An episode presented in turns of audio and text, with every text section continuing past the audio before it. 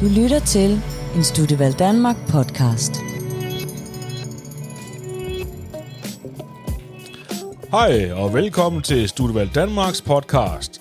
Et podcast-univers, hvor vi diskuterer, debatterer og informerer om alt med relation til valg af videregående uddannelse og karriere. Dette podcast er Studievalg Danmarks allerførste podcast, hvor vi i dag vil tale og informere om, hvordan du bliver helt klar til optagelse på en videregående uddannelse. Ansøgning og optagelse giver hvert år anledning til rigtig mange spørgsmål hos Studievalg Danmark. Og rent faktisk er det sådan, at ca. 10% af alle ansøgninger hvert år afvises, fordi der på den ene eller den anden måde er fejl i ansøgningen. Så for at du kan undgå, at der er fejl i din ansøgning, vil vi i denne podcast, klar til optagelse, forsøge at give dig informationer om alt, hvad der er værd at vide om lige netop dette emne. Faktisk er vi i dag hele fire studie- og karrierevejledere fra forskellige regionale studievalg Danmark Centre med i studiet, så vi er rigtig godt dækket ind, også med hensyn til dialekter. Jeg selv hedder Torben Tidemand, og jeg er studie- og karrierevejleder ved Studievalg Danmark Center Østjylland, og jeg vil i dag forsøge at være vært på denne podcast om at blive klar til optagelse på en videregående uddannelse. Studievalg Danmark. Vejledning nær dig. Med os her i dag har vi også dig, Sofie Frederiksen, og velkommen til. Tak. Kan du ikke lige sige lidt om dig selv? Jo, jamen øh, som sagt, så hedder jeg Sofie, og jeg er øh, vejleder ved Studievalg Danmark Center Nordjylland. Så jeg er dagens nordjyde. Du er dagens nordjyge. Yay. Ja. Ja. Og på den side af bordet har vi Morten. Mm. Goddag. Goddag. Jeg hedder Morten, og jeg er vejleder i Studievalg Danmark Center Midt- og Vestjylland. Så jeg er det lysende midtjyske indslag i dag. Det lysende midtjyske indslag. Ja. Og sidst men ikke mindst har vi dig, Mathias. Hey, hey. Hey, hey. Og det er en ny dialekt. Det er sgu ny dialekt. Ja. Jeg må ikke bande her i podcast, podcast men øh, jeg er selvfølgelig fra København, for at Center Hovedstaden og Bornholm. Og karriere og studievejleder der. Ja. Godt. Jamen, øh, som sagt, så skal vi jo prøve i dag at se, om vi ikke kan give vores lyttere et lille overblik over og information omkring, hvordan og hvad der skal til for at blive optaget og søge ind på en videregående uddannelse. Og øh, skal vi ikke bare prøve at lægge ud med noget omkring adgangskrav? Er der nogen, der vil sige lidt om det? Jo, jamen øh, jeg kan, øh, kan lægge for land, for adgangskrav er egentlig et meget godt sted at starte, når vi taler Ja. ansøgning og optagelse. Øh, fordi der skal noget til, for at man kan søge på, øh, ind på en videregående uddannelse. Og øh, når vi taler adgangskrav, jamen så øh, skældner man egentlig i, imellem to slags. Der er de generelle adgangskrav og de specifikke adgangskrav. Ja. Og de generelle adgangskrav, hvad er det? Jamen, øh, generelle adgangskrav, det er den øh, eksamen, eller det adgangsgrundlag, som man også kalder det, som du søger ind på baggrund af. Altså min studentereksamen, eller... øhm, Det kunne være studentereksamen, men det kan faktisk også godt være en erhvervsuddannelse i nogle tilfælde. Aha. Hvis for eksempel du vil søge ind på en øh, erhvervsakademiuddannelse, jamen øh, så kan det i nogle tilfælde være nok med en øh, erhvervsuddannelse, og der er også nogle enkelte professionsbachelor, som, øh, hvor erhvervsuddannelsen den kan fungere som adgangsgrundlag. Ja. Så det kan altså både være en gymnasial eksamen, men det kan også godt være en erhvervsuddannelse. Okay. Ja. Og så var der noget omkring specifikke adgangskrav. Lige præcis, ja. Og øh, her der øh, går vi fra det der overordnede til at, at zoome ind, og når vi taler om specifikke adgangskrav, så er det det, at man har nogle bestemte fag på nogle bestemte niveauer. Øh, for eksempel så kræver det matematik på B-niveau, og øh, søger om optagelse på finansøkonom. Så Ja. her er matematik B et, øh, et specifikt adgangskrav. Så det skal man have på det... Sit studentereksamensbevis, eller sit HF-eksamensbevis, for den sags skyld. Lige præcis. Og man skal også have bestået faget. Så du skal altså have fået 2,0 i, i gennemsnit eller mere, øhm, Okay, for at søge ind på den her uddannelse. så du kan ikke have dumpet faget. Det skal Nej. være bestået med minimum to. Yes. Ja. Så længe vi har den skala. Nu Så se, længe vi har den skala nu, må vi se, Ja. ja. hvor længe den holder. Ja. Er der ellers noget omkring adgangskrav, vi skal være ops på? Ja, men jeg tænker, det er jo værd at nævne, at de er ufravigelige. Altså, det vil sige, at har man ikke de fagniveauer, der står, man skal have, så kommer man slet ikke i betragtning til optagelse. Og det er også her, vi ser nogle af de der 10 procent, der bliver afvist, fordi der er fejl i ansøgningen. Det kunne være, fordi man kommer til at søge med for eksempel engelsk på C-niveau, i stedet for et B-niveau. Ja, og uddannelsen er altså ligeglad med, at man er sød, rar og dygtig og har fået 12 på C-niveau. Man skal stadigvæk have 2,0 på B-niveau for at komme i betragtning. Lige præcis. Så er det på plads med adgangskrav. Du lytter til en Studievalg Danmark podcast. Så kommer vi til en lidt anden hylde, der hedder kvote 1 og kvote 2. Og jeg ved, at øh, det er i hvert fald noget, der kan skabe en lille smule forvirring, hvornår er hvad hvad, og hvad skal jeg søge på, og der går også rigtig mange rygter og så videre omkring kvote 1 og kvote 2. Så dem tænker jeg, vi lige skal prøve at eliminere. Kvote 1, hvad er det for en størrelse? Er der nogen, der har et bud på det? Det kunne jeg godt have. Ud med jeg det. Morten. Ja, jamen i kvote 1, der søger du ind på baggrund af og bliver vurderet på baggrund af dit samlede eksamensresultat for din adgangsgivende eksamen. Dit snit, så at sige, fra ja. gymnasiet, eller hvad du nu kommer med. Og i kvote 1, der sorterer uddannelserne efter et princip, der hedder faldende quotient. Det er ganske simpelt. Ansøgeren med det højeste snit får den første plads, næste højeste snit den næste plads, og sådan fylder de op, indtil der ikke er flere pladser. Så når vi hører om det, der hedder adgangskvotienterne, eller snittet, det hedder også snittet nogle steder. Snittet på medicin er sindssygt højt. Hvis snittet på medicin er 10,9, så betyder det, at den, der kommer ind givende år, med det mindste snit i kvote 1, havde 10,9, de andre havde det samme, eller derover. Okay. Så det er jo kvote 1. Yes. Og så er der noget, der hedder kvote 2. Ja, Hvad er det nu, det er for en størrelse? Fordi det ved jeg i hvert fald, at det er der mange øh, idéer om, og både når jeg snakker med unge, og man har hørt, og min mor og far siger, og det ene og det andet. Og det er nok også fordi, der er noget om, at det i hvert fald kan være mange ting, eller hvad, Mathias? Ja, det kan også være flere ting end kvote 1 i hvert fald. Altså kvote 2 betyder jo, at der, ja, man søger på noget, der er andet end snittet. Man søger på det, man vi kan kalde en helhedsvurdering.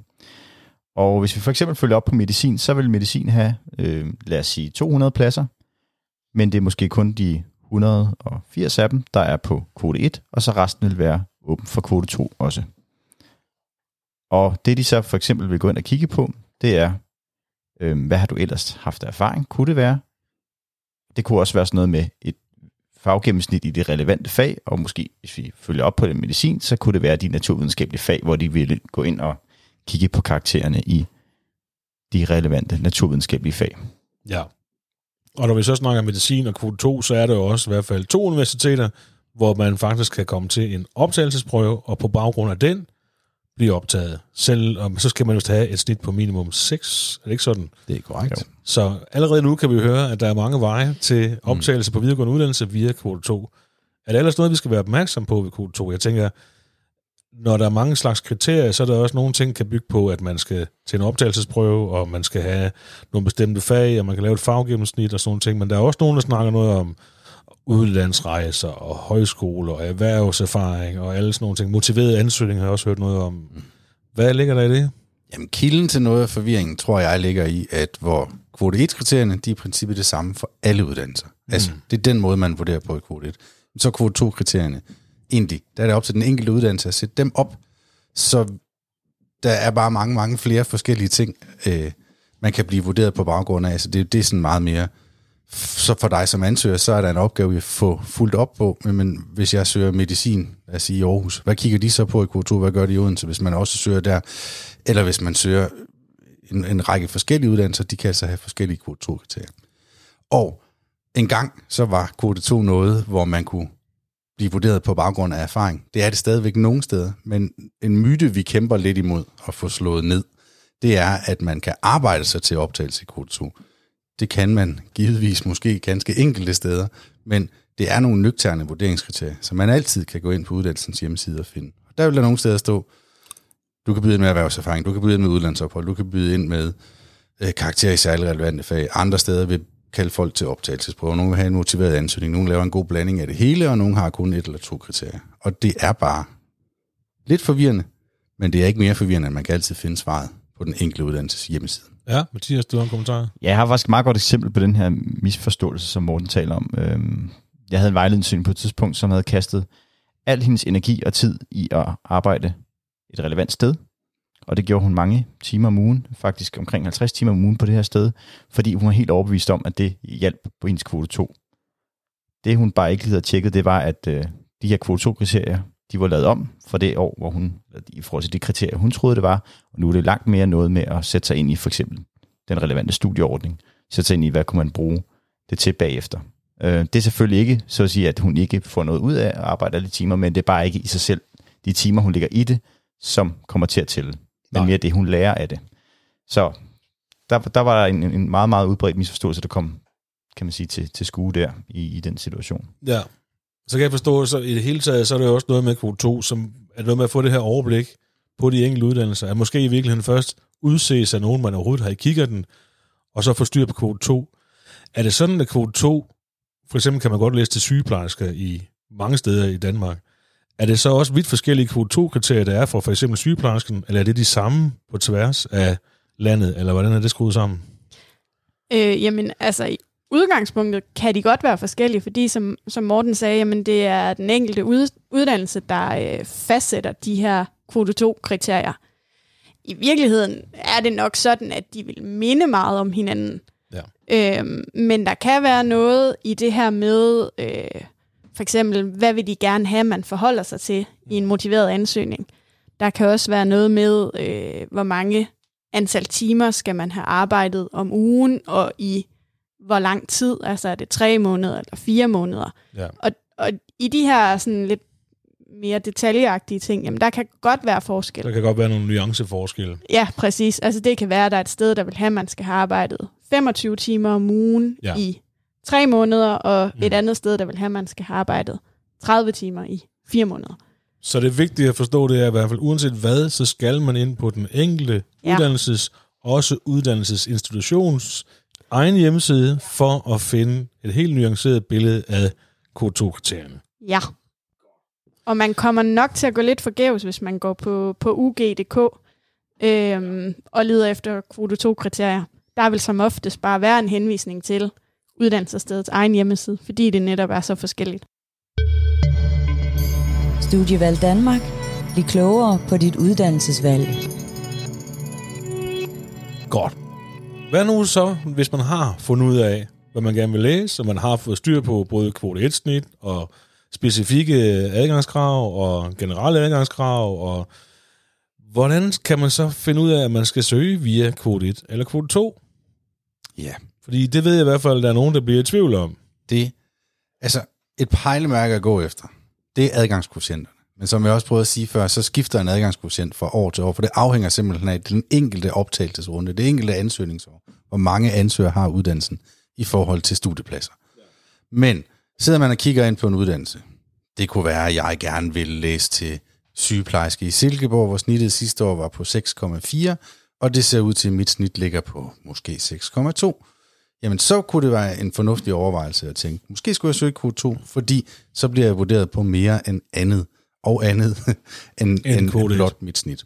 Så man kan sige, når man sådan ikke er sikker på, at ens snit bærer en ind i forhold til adgangskvotienten, så er kvote 2 jo en fremragende mulighed. Så kan man faktisk lave en helgardering, Det er tæt på. hvor man faktisk både søger i kvote 1 og kvote 2 på én gang. Yes. Ja. Og bemærk, at det gør man ved at søge inden 15. marts. Der er også nogle gange nogen, der spørger, hvor sidder knappen, hvor øh, jeg skal lige markere, at jeg søger i kvote 2. Det er rigtigt, Det er ja. så ikke sådan, det foregår. Det er simpelthen bare datoen. Det er datoen. 15. marts kl. 12 00 Yes. 00 00 0. Jeps. Godt. Jamen, så er der det her med, at du var lidt inde på det med ansøgningsfrister, fordi nu har vi lige nævnt den 15. marts kl. 12.00, men det var jo kvote 2. Hvad er det så med det kvote 1? Er det så øh, tre uger efter, eller hvordan foregår det? Det er den 5. juli klokken 7. Nej, ikke klokken Er I vågen 5. derude? juli kl. 7. Det er den 5. juli klokken 1200. Ja. Øhm, Ja. Og det er det hvert eneste år. De Ja. her to datoer har været de samme, altså 15. marts for kode 2, Mm. 5. juli for kode 1 i lang tid. Og så får man svar den 28. juli på sin ansøgning. Så man kan sige spændingsperioden. Hvis man søger i kode 2, så skal man lige gå lidt flere måneder og vente på svar, end hvis man søger i kode 1. Du lytter til en Studievalg Danmark podcast. Godt. Jamen, så tænker jeg, at øh, vi skal måske øh, prøve at bevæge os lidt over i, nu skal jeg simpelthen til at søge ind helt konkret.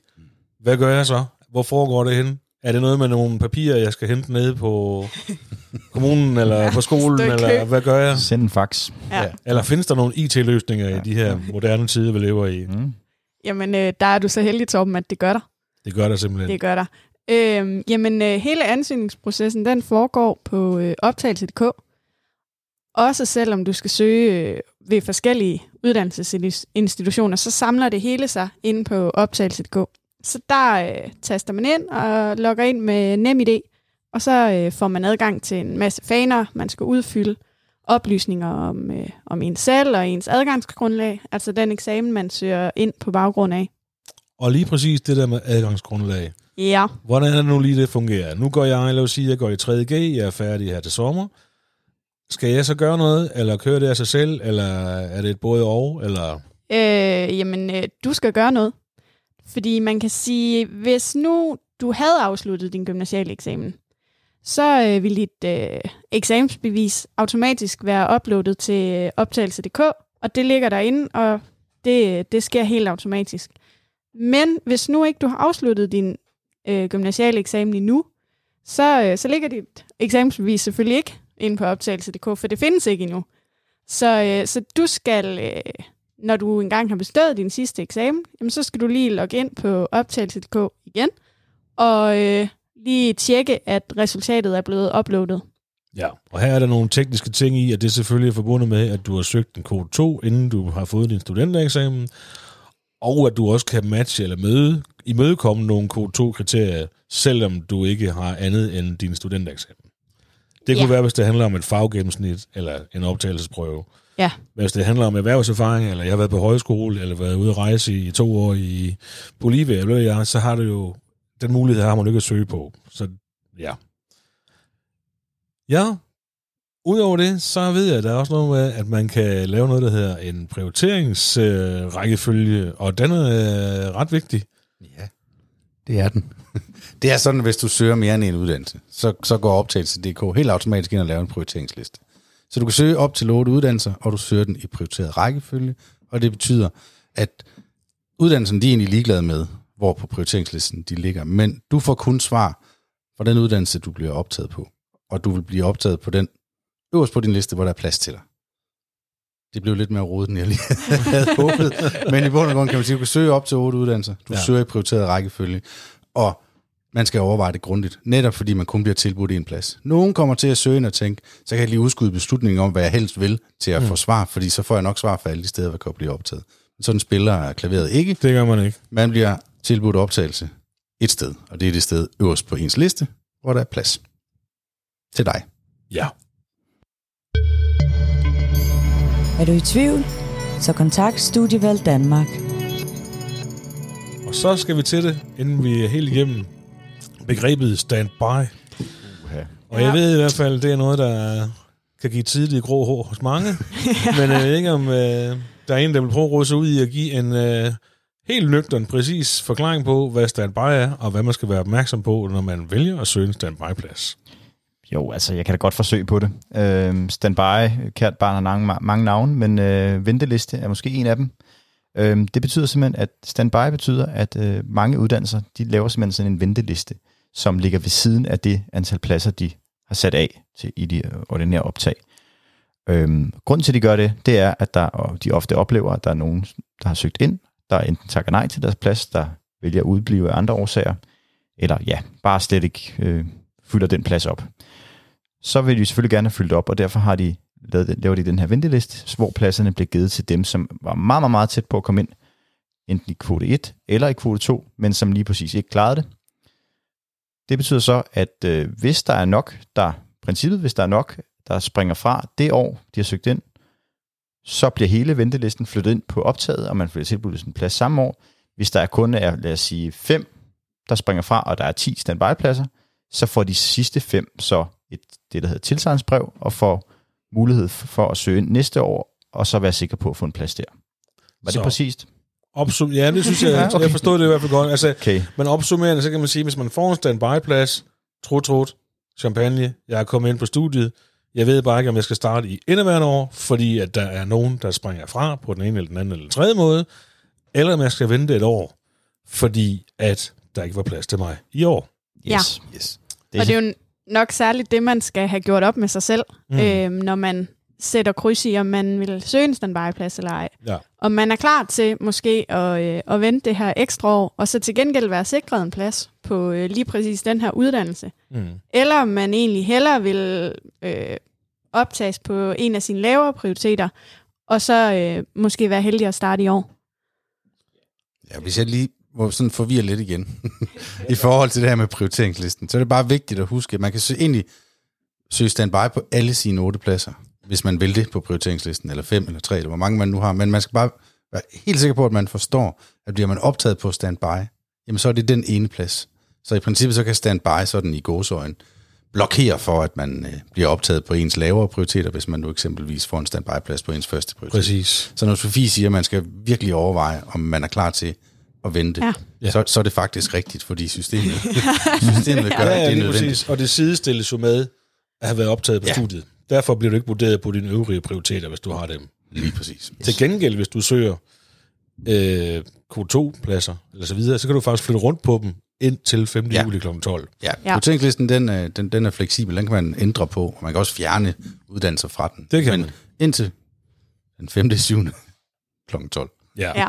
Og så er det jo sådan, at man kan faktisk ikke komme til at søge en uddannelse ved en fejl. Altså, man skal logge ind Så med skal sit man være NemID. meget uheldig. Det skal man. Hvis man kan logge ind med sit NemID, vælge en uddannelse, give sine oplysninger, og så skrive under med sit NemID, og så synes, at man kommer til at skrive, søge en uddannelse ved en fejl, så tænker jeg lidt, at... Øh, Så er man nok blevet udsat for en dårlig prank. ja, det må man sige. Ja. Men altså, omvendt, så kan man sige, man kan jo søge fra den 1. februar, der lukker optagelse.dk op, og så gå ind og lege med det, og blive klog på, hvordan det her det er skruet sammen. Det er ikke så farligt, og så vil I også blive fortrolige med det. Så ja. tror jeg egentlig, vi er, er der nogen her på faldrebet, der tænker, at vi har noget? Jamen, jeg, jeg tænker, at vi skal huske at sige, at er man det mindste i tvivl om, hvordan gør jeg det her, Ja. Eller hvordan skal jeg nu lige få prioriteret, så er studievalg jo altid til rådighed. Hop ind på studievalg.dk, klik op i højre hjørne på øh, book en tid til vejledning, så kan du øh, altid få en snak med os. Man kan også ringe til os, man kan maile til os. Vi vil så gerne være sparringspartner. Jamen, øh, så tror jeg sådan set, at øh, vi er igennem, og jeg håber også, at jer derude, der har lyttet med på den her Studievalg Danmark podcast, har fået den, den første aller, af sin slags. Øh, og der er sikkert plads til forbedringer, men øh, det må vi jo arbejde med, øh, mens vi skriver fremad. Men jeg håber, at I har fået noget ud af at lytte med. Og jeg vil sige tak til både Sofie, Morten og Mathias, fordi I gad at være med her i dag. Og Selv tak. Selv tak, med. Jamen, ja, det er mig, der snakker. Men øh, skal vi ikke sige tak for nu? Og Nu. tak fordi I lyttede med derude. Eller Hej, lykke med. Jo tak, og held og lykke. Hej.